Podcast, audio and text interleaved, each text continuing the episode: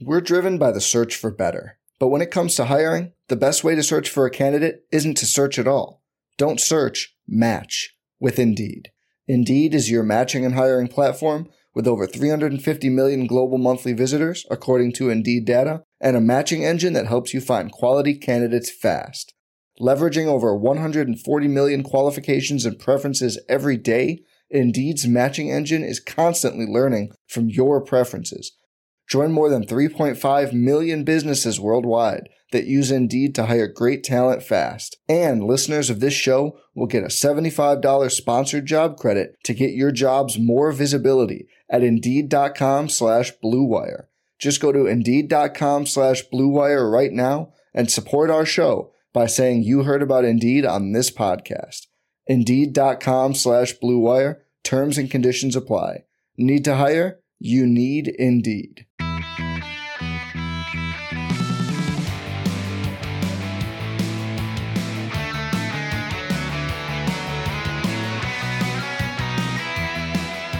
Welcome to episode 344 of the Barcelona Podcast, brought to you by the Blue Wire Podcast Network. I'm Dan Hilton, and he's Rafa Aldamuy. How's it going today, Rafa? Oof, it's going. It's, it's been a rough week, Dan, but uh, here we are, and just like Barcelona against Levante, we came back. There are hard circumstances. We never gave up. Electricity went out here in Puerto Rico. It was difficult to record my podcast on my YouTube channel, Mesco Podcast, but hey, we managed and we came back with the three points, even though it was really hard. But here we are. Glad to uh, be here again.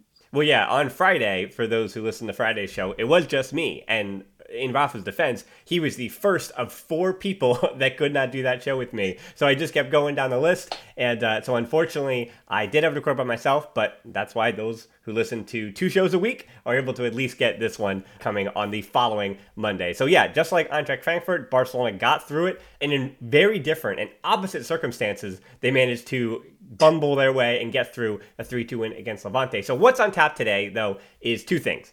I think that 3 2 win of Levante needs a second look, clearly. And we're talking Robert Lewandowski rumors then, which unfortunately, I think those rumors today got in the way of the real striker with the best goal rate in Europe. So we're going to give respect to Luuk de Jong here, and we are talking about LDJ first. Then we'll worry about next season. Sound like a plan, Rafa? Sounds perfect, man. Lead the way. All right. Well, I think where I don't want to start, where actually I realized from the five headlines I did over this Levante match, I didn't even really, really focus on but Barcelona had three penalties called against them and still won that match, which I didn't actually see. I did look to see when the last time that would have happened or if somebody had that note. And some of the best on Twitter, whether Mr. Chip or even the ESPN stats, like I was looking for something. OptaJose, I was looking for somebody to mention this, but I couldn't find it. All they kept saying was obviously Celta de Vigo had three penalties against against Real Madrid a few weeks ago, and that's what people couldn't get unfocused after that two weeks when again Real Madrid just one because they had three penalties, and Levante, they're in the relegation zone, could not get the same thing. And the real question was, though, for Levante, Jose Luis Morales takes the first one, easily finishes, and then Roger Marti takes the second one and misses, which is interesting that Morales did not take two in a row. Is that a weird thing to you? It kind of is, but I listened to their uh the post game press conference. Their head coach, they asked him about that, and he said that they have like two or three penalty takers, and then it's like quote unquote up to them. And then he was like trying to take away from it a little bit, saying that, oh, it's like, well, thing is that if if you have like the same penalty taker take two or like the then it's maybe to like throw the keeper off a little bit. Like he was trying to like brush it under the car the the rug, but yeah, it's it's weird because usually when you have a penalty taker and he's still on the field, he takes them no matter what, whether it's the first, second, or third. That's what happens more often than not. I know sometimes, especially like when Messi, when we had the MSN, they were all buddy buddies and whatnot. And sometimes like Messi would like leave Neymar and Suarez and all that. But for the most part, yeah, it's kind of weird, especially when Morales scored the first one. So then you got another dude taking taking the second one and he misses it. So that just emphasizes everything. And again, it's just unfortunate for them, good for us because it again Ter Stegen was able to to save that second penalty. Yeah, Jose Luis Morales was turning back the clock on that first half too. On that, just an unbelievable run there. Uh, just fantastic run. Doesn't lead to anything. Barca survived. And I think that really was the story of the Barca defense because I want to start this by giving a little bit of credit to Levante. They are a team fighting relegation. I mean, they're in the drop zone. They're probably going to be dropped, especially after Mallorca beat Atleti on the weekend. It just looks like it's going to be harder and harder. Where uh, maybe Cadiz can find a way back, and Cadiz actually has Barcelona at the Camp Nou, so good luck to them next Monday. But right, so I, I think for Levante, it's going to be a tough uphill climb. But Jose Morales showed out like he was turning back the clock, and they fought hard at home. And I actually think the game plan was really, really smart from the beginning, where Barcelona had been strong siding and putting extra men on that left side. But they, and I think Levante did this on purpose, they didn't know Nico Gonzalez was going to start that match. But I think within moments, you kind of saw that they wanted to take advantage of where he was on the field. So when he was on the right side as the right interior, they would basically have three on Dembele at all times. Because what Nico kept doing, we'll say wrong, is that instead of like when Pedri and Gavi came on the field and pushed high and pressed a little bit higher and and took one of those three center backs and occupied them, that being Pedri did that to Vezo quite a uh, quite a bit. Nico he would go out wide to receive or to continue that flow as in where Busquets or it would be Araujo or be Dani Alves, when they would shuffle it up on the sideline to Nico, he would just continue that run to Dembele. But that's a redundant pass, where if Nico would have come inside and pushed higher and occupied that space where Vezo was, it meant that once that ball got to Dembele, he wouldn't have the outside left back, the left center back of the, th- the three at the back, and one of those two defensive midfielders working over. Because Sun, Campana, and Vezo, with Pepelu cutting down those passing lanes as well. Because again, Pepelu, it wasn't tough for him to get in the middle of Nico and where that next pass needed to go. Then even to De Jong, who switched over to the right side because again, Nico wasn't really getting the job done next to Dembele. And I just think that Levante took advantage of what Barca weren't doing well, and it shut down their entire flow.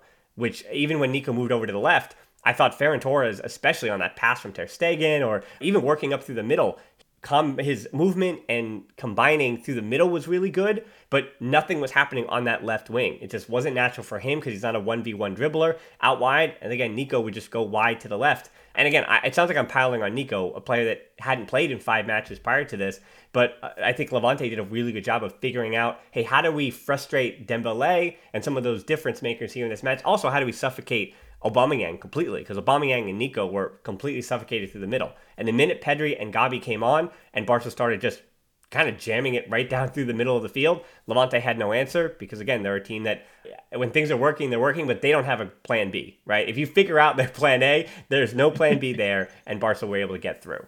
No, I agree. And I'll say two things. One, I hate El Comandante Morales because he's so good. He if he's like hundred years old and every time that I see him, I tremble because it's it's I like I fear very little opponents that face Barcelona, but Morales every freaking time that we face him, especially in Ciudad de Valencia, he owns us. It's just it is what it is. And even like yeah, it is every time. About, You're right. No, no, it, it is it, every time. Yerry Mina, like just name a player, right? Name a player from the past who has been just mortified to see, yeah, Jose Luis Morales. He just I can't wait to play Barcelona. exactly. Like I don't like I don't want to I know this sounds harsh, harsh, but if there's one good thing about Levante possibly going down is that we won't see Morales again because he's a nightmare. Like he made Araujo is I would say arguably right now current form what top three, top five center backs in Europe. I, in my opinion, like current form right now defensively. I mean, yeah, I mean we have to we have to only speak about it defensively. Yeah, exactly. Yeah. and he made Araujo in that play that Ter Stegen then made an incredible save and then uh, made a goal line clearance. He made Araujo look like a fool. So that just goes to show. And it's a thing is he's made a lot of defenders look like fools throughout the years and it's just like he's fine, like a fine wine. He he seems fit, fast. Like it's just, it's just crazy. Like kudos to him. So that's why I quote unquote hate him. Then going to Nico, like you were saying, I'm not a big. I've always said it. I'm not a Nico fan, and I I don't know if Nico Nico's plays as, as a lone pivot like in Busquets' role. But what I do know is that I don't think he's a he's fit to play as an interior for Barcelona.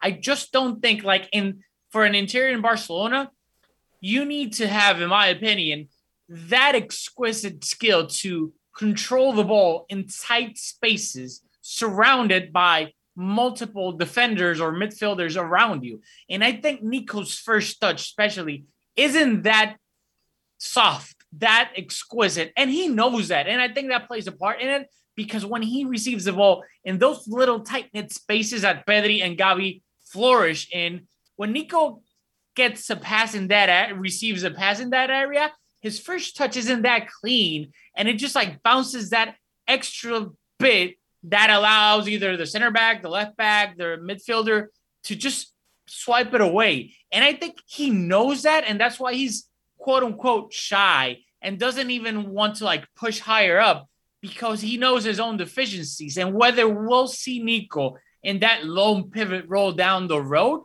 remains to be seen. Hopefully we do. And he excels in that role. But I just don't think he is good enough to play in that interior role. And I do agree that it's kind of harsh because he hasn't played in a while, but I don't think that he's deficiencies, in my opinion, are because he didn't play. I just don't think it, we're not doing a, him a benefit, and by way I mean Xavi putting him as an interior because we're just setting him up for failure in that role, in my opinion.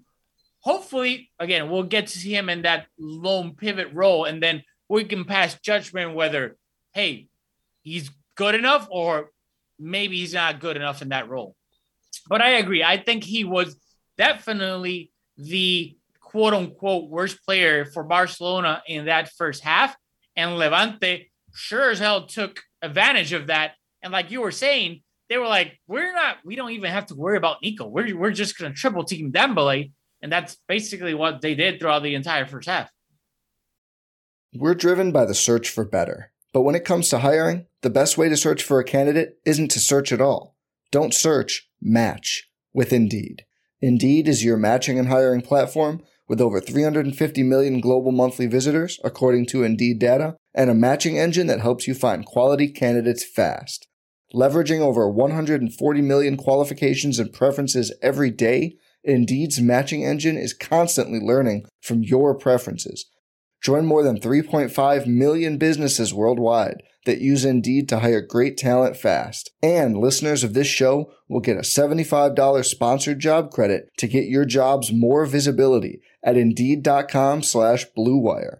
Just go to Indeed.com slash BlueWire right now and support our show by saying you heard about Indeed on this podcast. Indeed.com slash Blue Wire. Terms and conditions apply. Need to hire? You need Indeed. Yeah, I think I want to push back a little on the Nico stuff. Not in defense of Nico, but mm. unlike Gavi and Pedri, who again just don't make any sense at all, Nico, it is not only his first season in the first team, but it's also the first adversity that he's had his entire career. This is the first run of games where he hasn't really been on the field. And when Xavi took over those first three or four matches, and when Koeman again was kind of fighting for his job and trying to change things up a bit, Nico actually had pretty good form when the team itself didn't really have good form. There were matches in particular where I would said Nico pressing wise was the most impressive to me. And I think that's why yesterday, not to say it's a little bit of a defense of him, but he looked to me like a player that hadn't been playing for a while. Not even stripped of confidence, but just hadn't really been on the field, hadn't really been around. And I think the, the way Xavi trains, there's less of a less of an excuse here because of the intensity which those players have to train.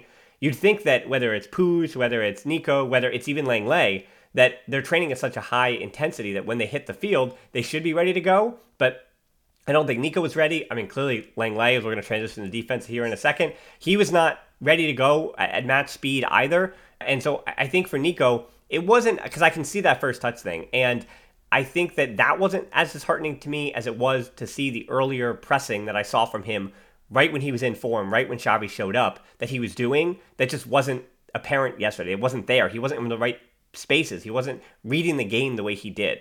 And I don't know if reading the game is something that, that dulls or maybe he is losing confidence, but you know, with Kessié coming next season, it's going to be even tougher for him to find minutes because you think Busquets is going anywhere next year. Not sure about that. I mean, I think you might see more rotation for him for De Jong and Kessié, but you don't go with Busquets playing 90 minutes week in and week out to completely being gone from the, the, the club entirely. That, that's not going to happen. So Nico is going to be the odd man out, the way that Puig was this year.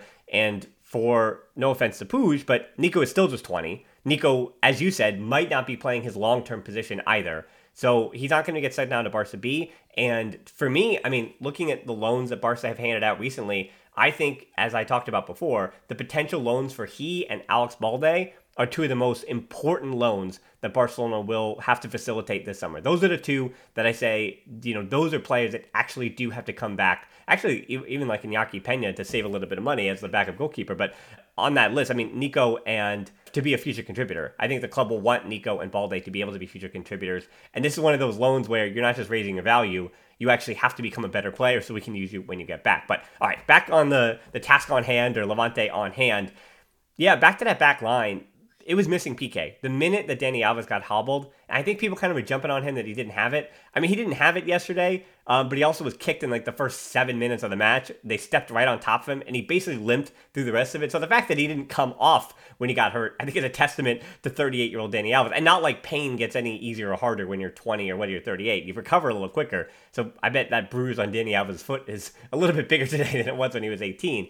But nevertheless, like, yeah, I mean, he certainly did struggle. He'd been struggling defensively, but PK was missed when Lenglet had to come on the field. You know, I, I think Araujo, yeah, he was dribbled past once by Morales, but defensively he was where he needed to be. That was, you know, the quote unquote one big mistake, but it also didn't even lead to a goal. And then Garcia gave up the second penalty, but I thought for his second straight game, he was fantastic. He was a leader at the back. His anticipation, his understanding of positioning, and just Eric Garcia is learning how to make or make do or make the best of. And I said it, you know, on the solo show I did on Friday. All of his advanced metrics, his interceptions, his reading of the game, his his you know progressive passing, all of those metrics are better from the time at City. So the player that he was at City, you can kind of forget that now because whatever step you wanted him to take in this year, he's made some improvements that have been substantial now over the last few months. Just like how the team has improved, Eric Garcia's metrics are all better than they ever were at Man City. So just get it in your head that that Eric Garcia is probably a better player than he was then. And again, he's 20 years old or 21 now. So what do you expect from him as well? And then Ter Stegen was also good. But as far as the, the back line defensively, Rafa, yeah, how scared are you moving forward for the next few weeks, especially with Araujo missing Cadiz? Well, it was nice to see Be- Ter Stegen. I think this was vintage Ter Stegen that we, at least I, didn't know and was worried are we ever going to see vintage Ter Stegen again? And I don't know if this will be something that he will build on. Hopefully, it will.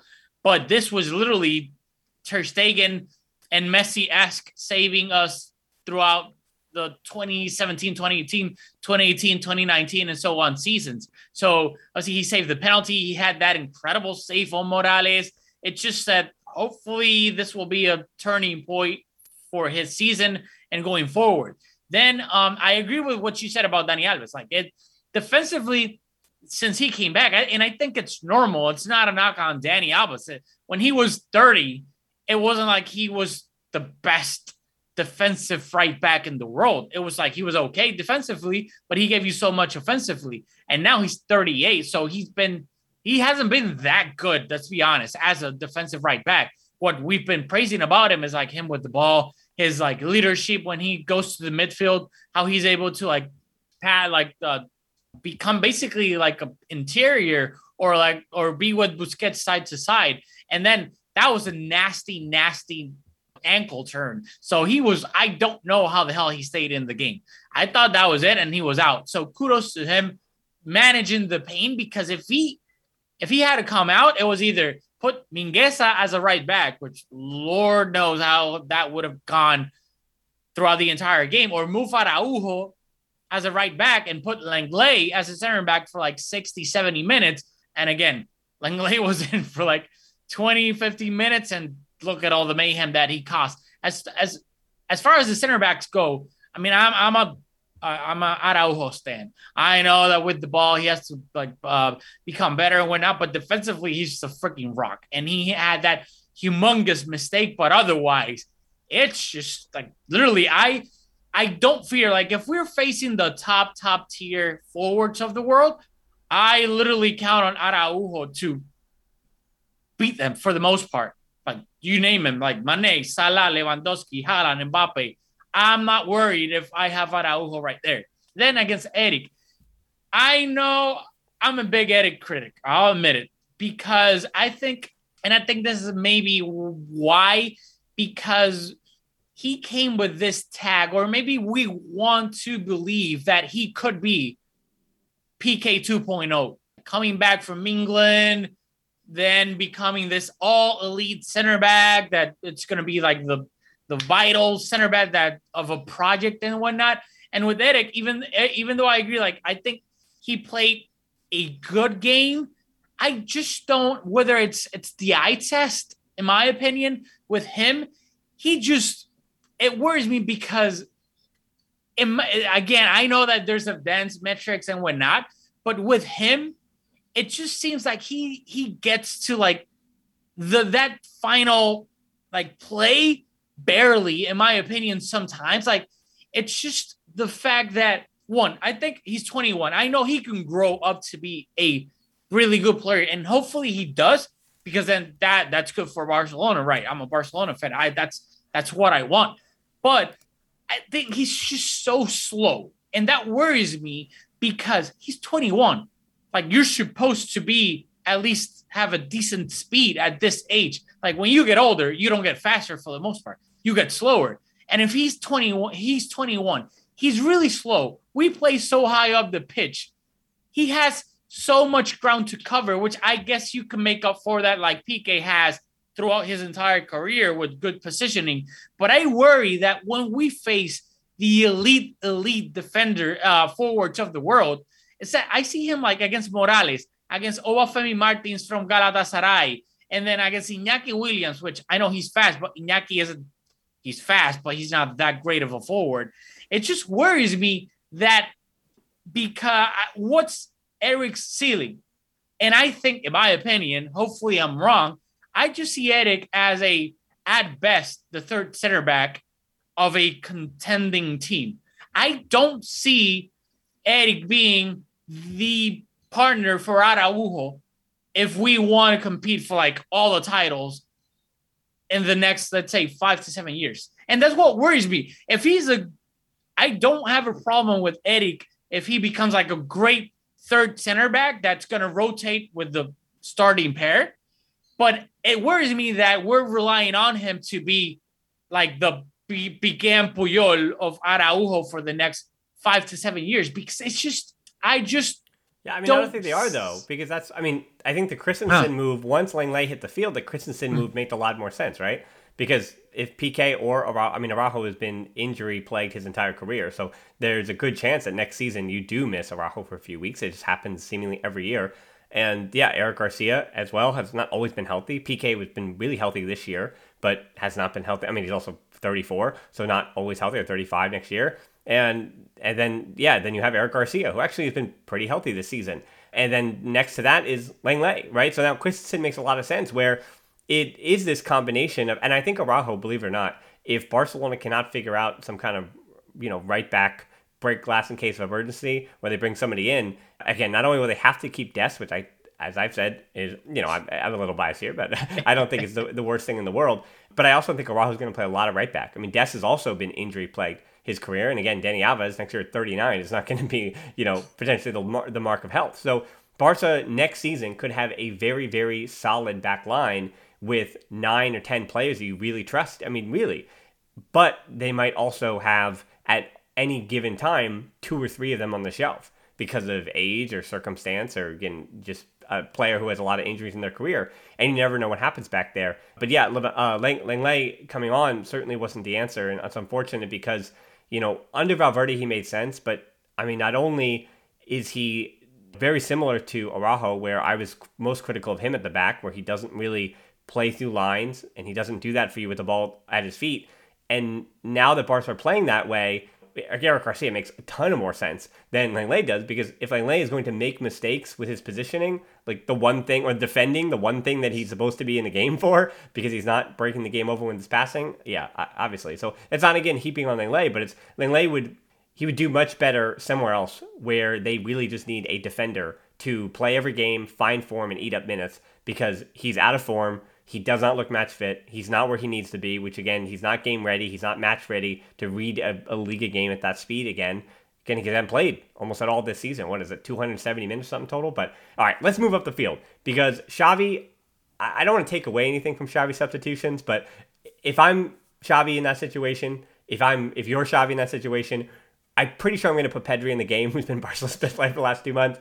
And I think the move for Frenkie de Jong coming out for Gavi was also interesting because again, Nico for Pedri, you know, made a, a billion dollars of sense. But you know, Nico is unfortunate because his first really good play came in the 45th minute when he dribbled his way out of trouble, and that led to transition for Dembele that Frenkie de Jong eventually skies over the crossbar. But you know, then come the second half, here comes Pedri, here comes Gavi, and clearly they were given instruction at halftime to stay high, as I said, already up the field. And it it sounds something so simple, but Levante again didn't have a plan B. The minute Pedri basically played as a false nine and occupied that space that Vezo was using to to bring the help for Dembele.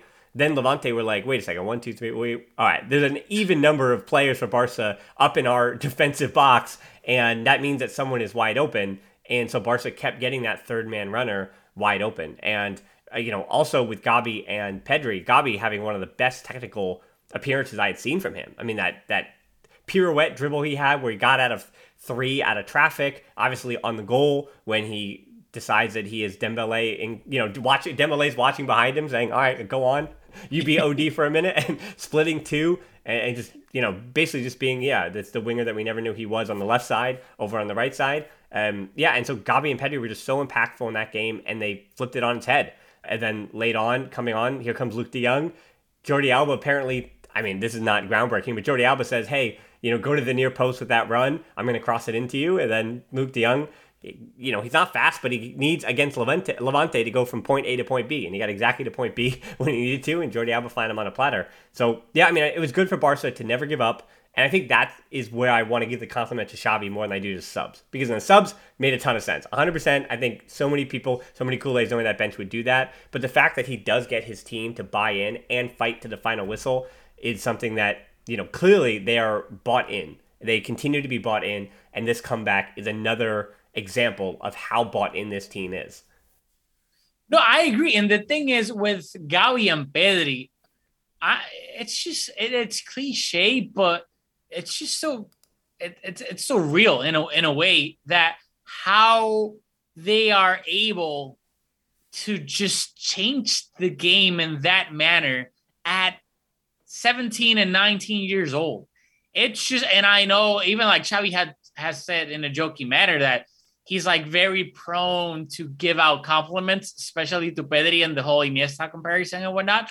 But you want to like like remain calm with like the comparisons and like, oh, can they be like Xavi and Iniesta 2.0? Can Pedri be even better than Iniesta? Like they're better than Xavi and Iniesta were at this age, which I think it's we can agree, we can agree on. But when they start just doing the crazy things that they do, and now Pedri, like like, like especially Madrid fans and when like Pedri haters that just want to like to find something to like pick on from his incredible year last year. They were like, oh, he doesn't score goals, he doesn't give out assists, which is just like, yeah, like that's just like a such a narrow way to analyze a midfielder.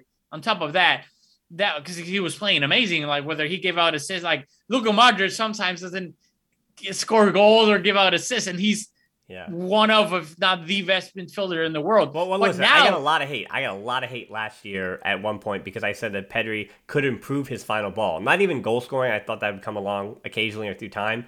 And I also figured under Xavi, with the interiors pushing a lot higher, that he would have more opportunities.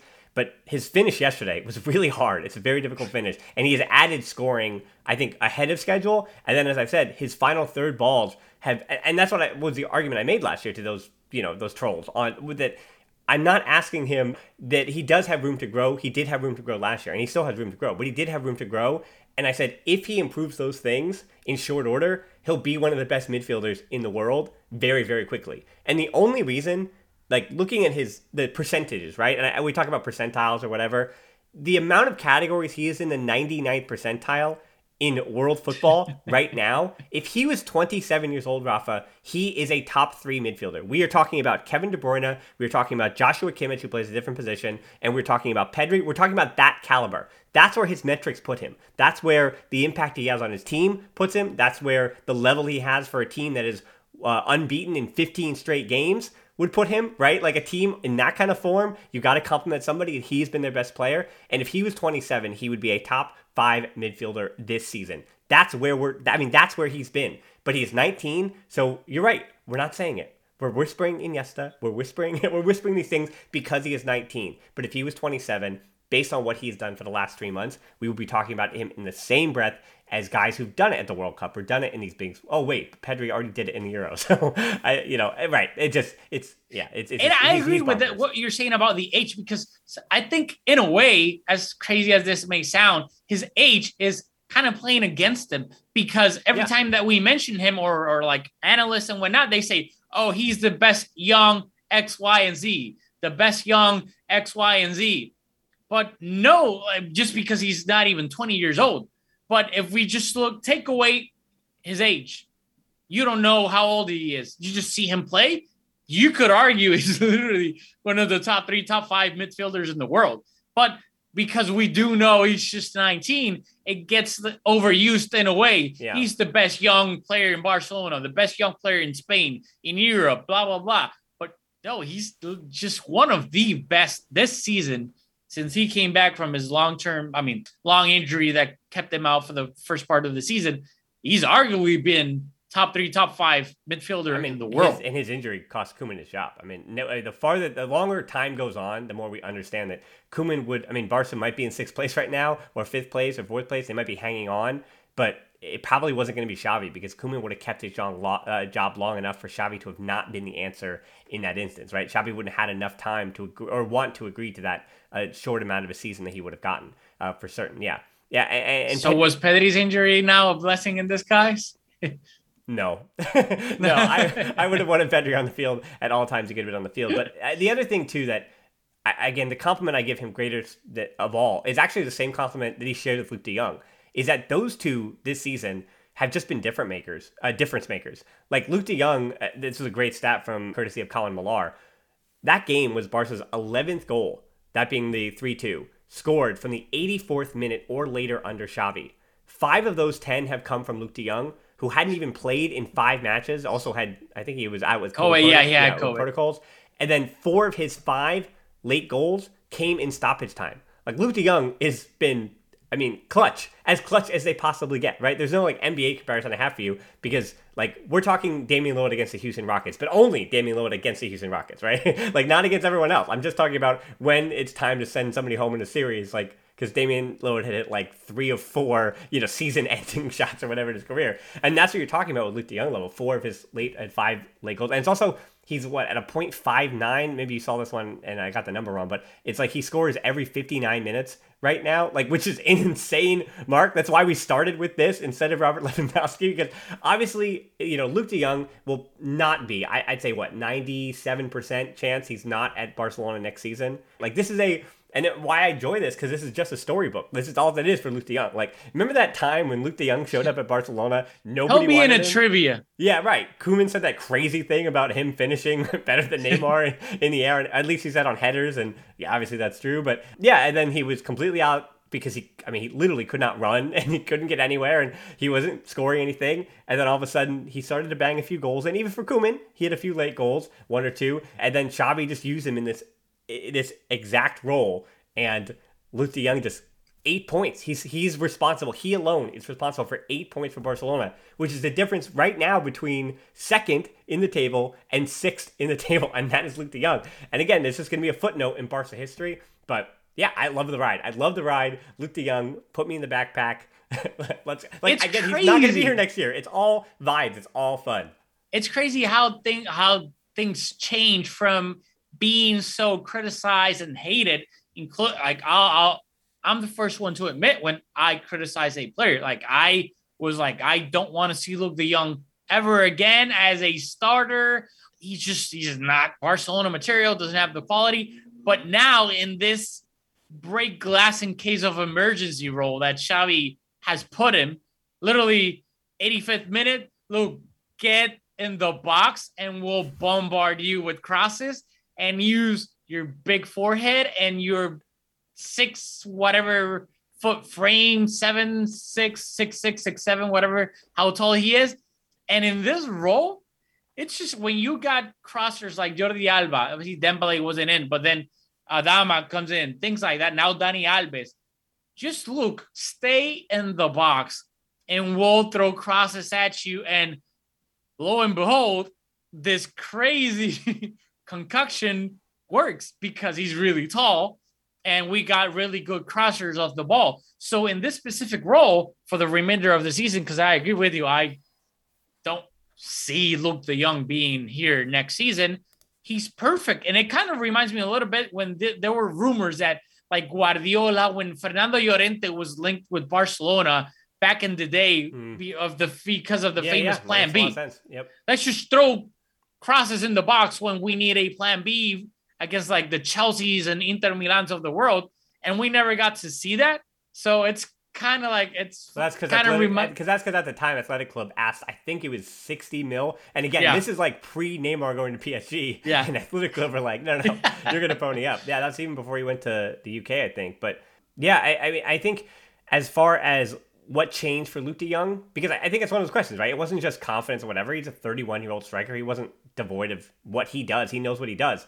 But by playing those interiors higher and by putting forth the line of confrontation, a lot more progressive passing from your outside backs, the movement of Ferran Torres, where his that being Luuk de Jong before, there's no respect to Ez Abde or to Ferran Jutgla, but those young wingers are very stationary. They're given a role. Hey, play as wide as possible, stretch the field, and we're going to try to work through the middle. I mean, not even under Koeman. Kuman, it was it was really a 4-3-3 where, you know, see what you can do coming off in 1v1 situations. It wasn't even those high, again, midfielders were not pushing through the middle. But now with those midfielders pushing through the middle, occupying at least one of those other center backs, allowing Luuk de Jong to really just have to worry about his matchup and figure out where he needs to be. And then the movement of Ferran Torres, as I said, in behind, coming up underneath, and also again from Ter Stegen, Eric Garcia, even again Piqué when he's healthy. Those guys having the ability to break through a Ferran Torres run from the left wing straight up Broadway over the top. That means that either Aubameyang keeps being open, right, for those near post runs,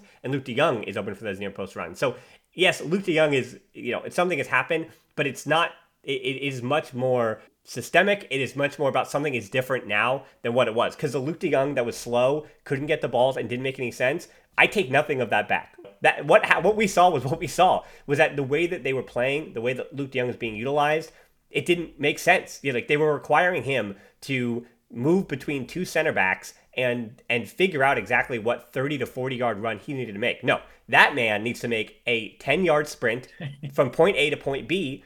And the reason why Jordi Alba was so open for that cross is that Ferran Torres just before that had made a run dropping in through the middle and Gavi had overlapped through the middle of the field, leaving Jordi Alba wide open. And also meaning that that other center back, the right center back, had to push forward to contend with Gavi, who was likely going to make a run through the middle because Pedri was also pushed way high in that instance. And that means that Luuk de Jong had a 1v1 matchup to make it 10 yards. And so things are different now. Okay, now let's have fun at the end here, Rafa, or not fun. I don't know if you and I, I think you and I, we talked about a little bit. I think you and I are both going to be party poopers here, but no offense to Luke Jong, right? But if he were to start 90 minutes every week, I think we know that some of those goals might dry up. He actually might have, uh, certainly have a less goals per minute average. But now imagine replacing him or or supplementing what Aubameyang was in the first half of that game with Robert Lewandowski, because that is the big name on everybody's lips today. And it, listen, it could just be leverage. It could just be, you know, he wants a better contract with Bayern Munich to see out his his playing days. I'm not sure how much there is to this. It really could just be even a smokescreen. Like Barcelona might be going hard after somebody else, and they just need a few days of quiet, right? They just need a few days of quiet, you know, as they as they translate and speak Norwegian and, and English. Well, yeah, English and Norwegian, and anyway. But Lewandowski is still possible, and it, it depends on his wage ask. Like, what is he not getting from Bayern that he would for Barca? The reports are that Xavi is the one who called him and he, he's bought into the project. I don't know why he wouldn't be. And it also makes sense for Barca to splash, if you will, for this kind of player, especially if it's a reasonable three year deal. And I'll go first, Rafa. I'm actually not afraid of a three year deal. He's 33 now, turning 34 in August, but he's played 97% of all minutes in the Champions League and 96% of all minutes in the Bundesliga. 46 goals and 4 assists in 40 matches this season even if you give him four mil, you know, which would I guess go with the salary structure with with Ansu Fati and Araujo and Pedri. So even if you have to go up to five to get him, or five point five to get him salary wise, I mean, if you can lower that in years two or three, right, and have some kind of incentives in there as well. Like if you win the Ballon d'Or in your second season, then here's an extra five mil or whatever on top of that. If you can incentivize it with, with you know front end the incentivizing, then he's going to be. I mean, what you get from Lewandowski next year is exactly what Barcelona is going to need. He's just a goal scorer. He's so good still today. I, I just I'm not that worried when we look at Tom Brady and you know and and Ronaldo and even Messi to a point. Like these guys, like Lewandowski, that dude is just a different level. That's a different human being, and he is going to be just fine for the next two or three years. I, I am not concerned with his descent from greatness in a three year contract. Okay, I think I'll be kind of ish a party pooper because first his transfer fee, he has one year left with Bayern. So if he does want to go, it's not going to be free. Apparently, according to like Gerard Romero, he, I mean, Bayern won at least 60 for him. In my opinion, 60 is a lot, and we shouldn't Yeah, pay too much. 60. Agreed. If it's like something to more like half of it, like 30, I think that would be a fair transfer fee. Then salary wise, according to Gerard Romero, again, you could take you you could believe him, you could not. He is asking for 20 net. That's after taxes. Yeah, yeah, that's, That's that's just Yeah, that- we- if if he wants to come to I gave you my Barcelona, number. I gave you my number for him. exactly. There's no way in hell we can afford 20 million net because for him to get earn 20 million net because of Spain's taxes, which take almost half of it, we would have to pay him 40. So that just doesn't add up. So again, if he does want to come and he ends up uh, going to Barcelona, it can't be for 60 million of a transfer fee. He can't be earning 20 million euros net. So a lot of what there's so many what ifs with this from the salary aspect of it that I just don't even want to like get can I say excited a little bit? Then the sporting uh aspect of it, he- he's gonna turn 34. If he does sign with Barcelona, he'll be 34 when he arrives at the camp. No. I, I say ages aren't the same with anyone. You can age horribly. Sadly, we saw that with Ronaldinho, and I think we're kind of seeing it with Neymar. Or you can age gracefully, like Benzema, who's right now yeah. like fine wine. And physically, the Benzema that was a little bit chubby back in the day, that was criticized and whatnot. Now you look at Benzema, and he's like a prototype, like just in an amazing physical condition. And Lewandowski has been that throughout his entire career. And you could argue that right now at 33, he's arguably in the best shape of his career. You look at Bayern Munich's Amazon Prime documentary, and you see he's like a cyborg.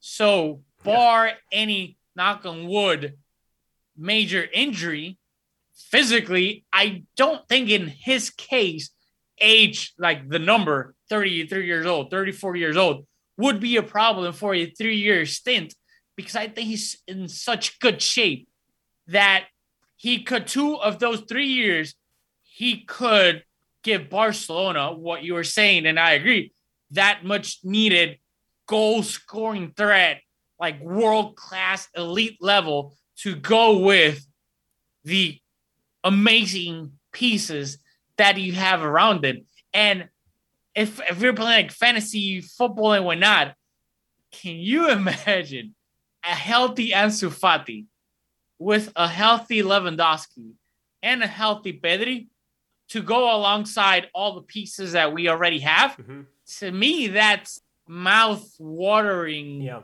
I got a hot take for you. I got a burning hot take for you. I very rarely do I step out of my comfort zone with hot takes. If Levin, if Lewandowski came for 10 million or 8 million Yeah. salary next season, or you got Haaland at 8 to 10 million, next season, Lewandowski at Barcelona would outscore Haaland at Barcelona next season, and he would also play more minutes and more games. That I mean, that that's that's the hot take for you. That I think Haaland to me, the next three years feels like as just as much of a risk as Lewandowski. That is just how healthy and consistent he has been for 13 or 14 years, right? It's the same thing with Benzema, as you said. When a guy is showing you who he is today, still, you just you have to believe that that is currently who he is. And these gigantic drop offs, they don't happen to people like Lewandowski in that way. I mean, look at Ibrahimovic, right? Like he was like, oh, let me go to the U.S. not to like be in retirement league, just to like conquer America, or you know that's what he said, and then uh, and then uh, and then go back to Italy because AC Milan desperately needs me, and oh yeah, I need to help them. I don't know how much he helps in the locker room, but I need to help them, you know, potentially win the Scudetto this year. So yeah, I, I think I'm not saying I want Lewandowski because any younger forward will also really excite me, but as I mentioned, like you go through it over and over and over again, and you're like, well, if they don't land on Haaland uh, it's just the same thing with Lewandowski and Haaland. The same thing about the the way that the the way that these players play. I do not worry anymore in a way that I did, especially with Valverde, and a little less. Setien didn't even get his own summer, but even with Koeman, where it's like, okay, certain players are going to fit here, certain players won't. And, you know, it's been this thing with Tata Martino going back where it's like, what are they trying to do? What is this manager looking to do? And if you're just talking about a guy as a number nine to put the ball in the back of the net, you want a guy who understands space, which I think Lewandowski does better than Haaland. Again, it's not a like for like comparison, but Lewandowski, I would have no worries or qualms that he cannot even begin on the left wing. But you, we obviously know where he's going to score the goal. But he starts his move on the left wing. Ferran Torres comes up through the middle, and that's even if Ansu Fati's not on the field and Ferran Torres is. Uh, so you just what he's able to do would be more than enough in Xavi's system for the next two or three years. And does Barcelona want to kick the can? Would they rather? You know, again, the numbers he's saying are me this is not real. But if he were to agree to Barcelona, if he really believes in that project that Xavi put out, and if he's willing to take, let's go up to six, six mil in salary for next season, if he's willing to do that, why would Barcelona not take that deal instead of what is it for for Haaland. What is it, twenty? Right? It, like regardless, like we don't know about Lewandowski, but for Haaland we know it's going to be somewhere around twenty. So why would you not just again basically kick the can down the road and say, hey, in two to three years, maybe a, a center forward that we don't know about yet, one playing in Ligue 1 that actually I, have looked before, and there are some who are 19, 20, 21 years old. Maybe they become the next not Mbappe or Haaland, but the next really good number nine that's going to pair with Ansu Fati because maybe he is Barca's future number nine in the long, long term, right? And then Pedri will continue to evolve and Gavi will continue to evolve. And so all this team might need in three years when Lewandowski is 37 and ready to, you know, hang it up or go back to Borussia Dortmund to finish or back to Poland to finish his career. Like when he's ready to hang it up in two or three years from at least with his contract, then that's when Barcelona are going to say, hey, you know, we have all these world class talents. All we need really is a number nine who doesn't have to be the, the the the guy, just like in that Guardiola era, right? They weren't looking for Lewandowski to be the guy. They just needed Samuel Eto'o, who's an all time all time player. But he was able, that being Eto'o, as much as he didn't want to, to to be the you know he wasn't the Ronaldinho. Then he wasn't Messi. He was just Samuel Eto'o, the number nine. His job was just banging goals and understand space. And so Barca might just need to find that next player in three years. And they might be giving themselves time to do that and also giving themselves time to afford to be able to do that. And maybe the price of doing business for that might be the seven or eight mil in in this, uh, you know, at least next season, the salary that Lewandowski would cost. Also, what this I, might not matter at all, Rafa. But what I think in this, obviously, I know we're talking about like, like rumors and whatnot. I think what is very important in how things develop, not only for Barcelona, for Madrid, Dortmund, I mean, uh, Bayern City, is the domino effect. Who mm. out of all these big forwards is going to sign first? Because I think that'll be that'll play a major role into other teams panicking or not panicking. Because so, who do you think uh, is a domino? I, I got my answer. That's a good. That's a really good question. I don't know who will be the domino. Because I think it's Mbappe. I think Mbappe it, is the domino because Real Madrid yeah. is a, is just waiting. They're waiting in the wings. They're waiting to figure out is Mbappe going to PS is staying at PSG or is he going to Real Madrid? Because that I think is what sets everything in motion. That's what sets unless Haaland's really going to Man City, right? Like and that's unaffected by anything else. I think that's what starts that domino. I, I agree. Like he's the, the number one guy, the best player available this summer. But I don't know, for example, if Haaland, like if Mbappe is going to wait till literally the summer to announce it, and mm. maybe Haaland announces it first, and that will kind of push start the domino effect. And then let's say Mbappe goes to Madrid. Barcelona are kind of ish gonna panic in a way because it's freaking Mbappe. Haaland ends up going to City.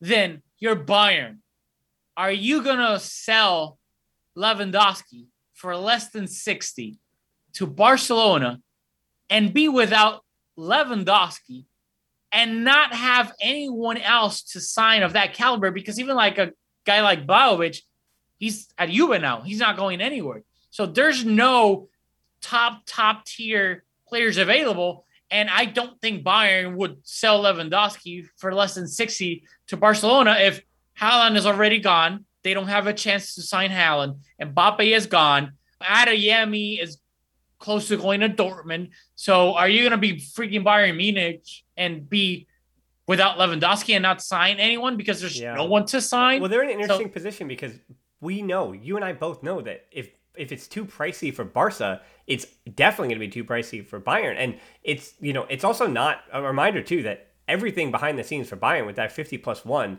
their last two assemblies, if you thought there was a lot of arguing at Barcelona's last two general assemblies, like Bayern Munich, it's been quite a, a, lot of consternation this year between the decisions that Bayern have made financially and then and the club supporters and those who again own 50% of the club. And so I think for Bayern, like they're going through their own stuff off the field even for the first time in a long time because they have been just the mark of consistency for what 40 years like since yeah i mean since the berlin wall fell bayern munich has been I mean, before that, even right in the days of Beckenbauer, like Bayern Munich has always been what Bayern Munich, you know, that that mark of strength in Germany, and of course also dominate Germany. But you know, it yeah, I think they have decisions to make as well, and I think the negotiations immediately, this whole conversation might be dead by tomorrow morning when you're when this goes out and everyone's currently listening to this. Because if Bayern do get on the phone with Barca and go sixty, you hang up immediately. You hang up. I mean, and yeah, twenty five mil for I'd say six mil per season.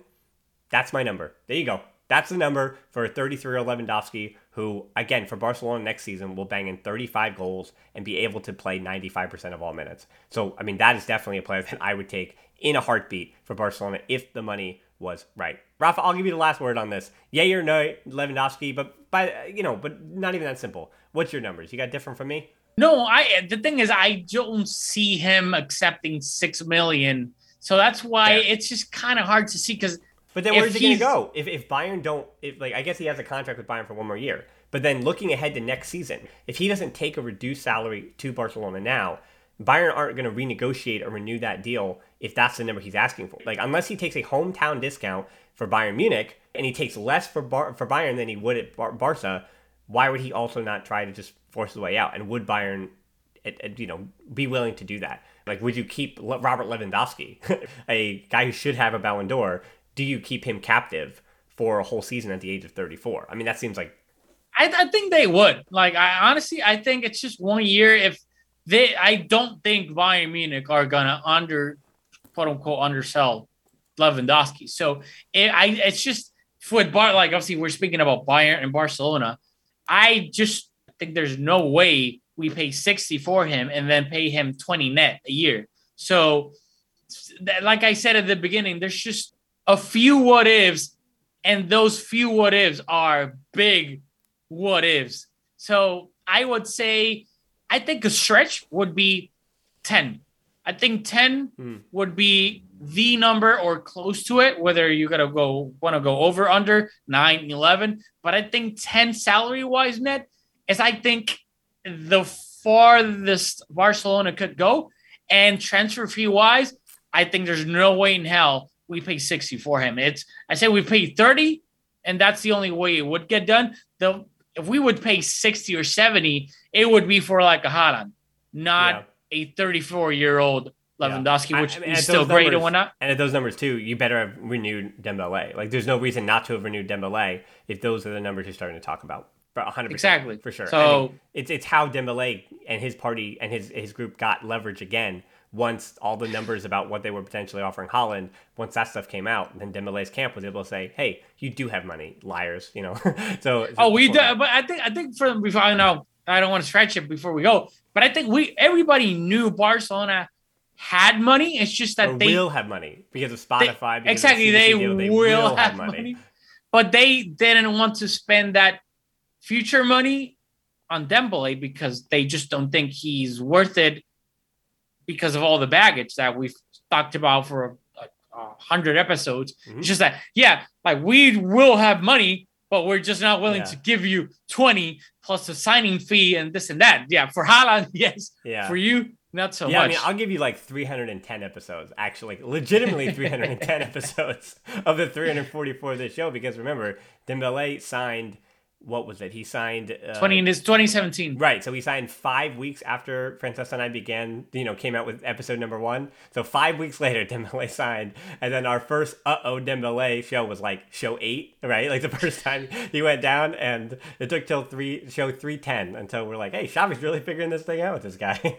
so yeah, all right, well, Rafa, it's always a lot of fun, whether it's Lewandowski or Luuk de Jong. You know, you- you're great here. So we want to ask people to remember to follow you show notes. Just click on his name, Més Que Un Podcast. He's doing his thing. Yeah, from from Puerto Rico, but straight through the news from Barcelona. And again, it's in Spanish too. So you can listen to me, you can listen to him, you get the best of both worlds too. So we're on Twitter and Instagram as well at the Barcelona Pod. Althany13 for me, close Facebook group, the Barcelona Podcast. Patreon is how we keep making these shows. Always, always appreciated. And you also can listen to this without the ads over there. And we're on YouTube with those match reviews, five headlines after every match, the Barcelona Podcast. And before we go, one thing the website. If you go to barcablog.com, it looks new. And yeah, for those who've been with us for a long time, you're going to notice a new thing at the top of the page. You know, we've done it before. So that's all I'm going to say. And with this new website, in the next week, in the next week, there is some big stuff going on behind the scenes. I've been promising that I've been working on stuff for a lot, lot, lot of time. So we've got some big announcements coming out in the next week. So I'm hoping that Barcelona can take care of business against Eintracht Frankfurt so we can have a lot of fun, a lot of announcements on, on Friday's show. So we'll see if I can get it done, but we all know that I, I'm about as unreliable as Ousmane Dembele from 2017 until 2021. But hopefully, turning corner, Dembele 2022. So thanks so much for listening to the Barcelona podcast. Until next time, we'll talk to you soon. Forza Barca.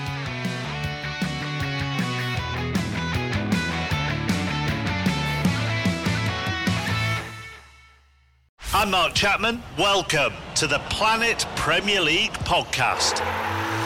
Each week, Cesc Fabregas, Nedum Onuoha, and myself talk all things Premier League. As a player, you don't have time to talk. You don't have time to make a plan. You just need to deal with wave after wave after wave. We watched Coach Carter, and he said, "Oh, afterwards, the game's just about doing this for your teammates." And I remember looking around halfway through the film, and half the squad was asleep. Planet Premier League. Listen wherever you get your podcasts.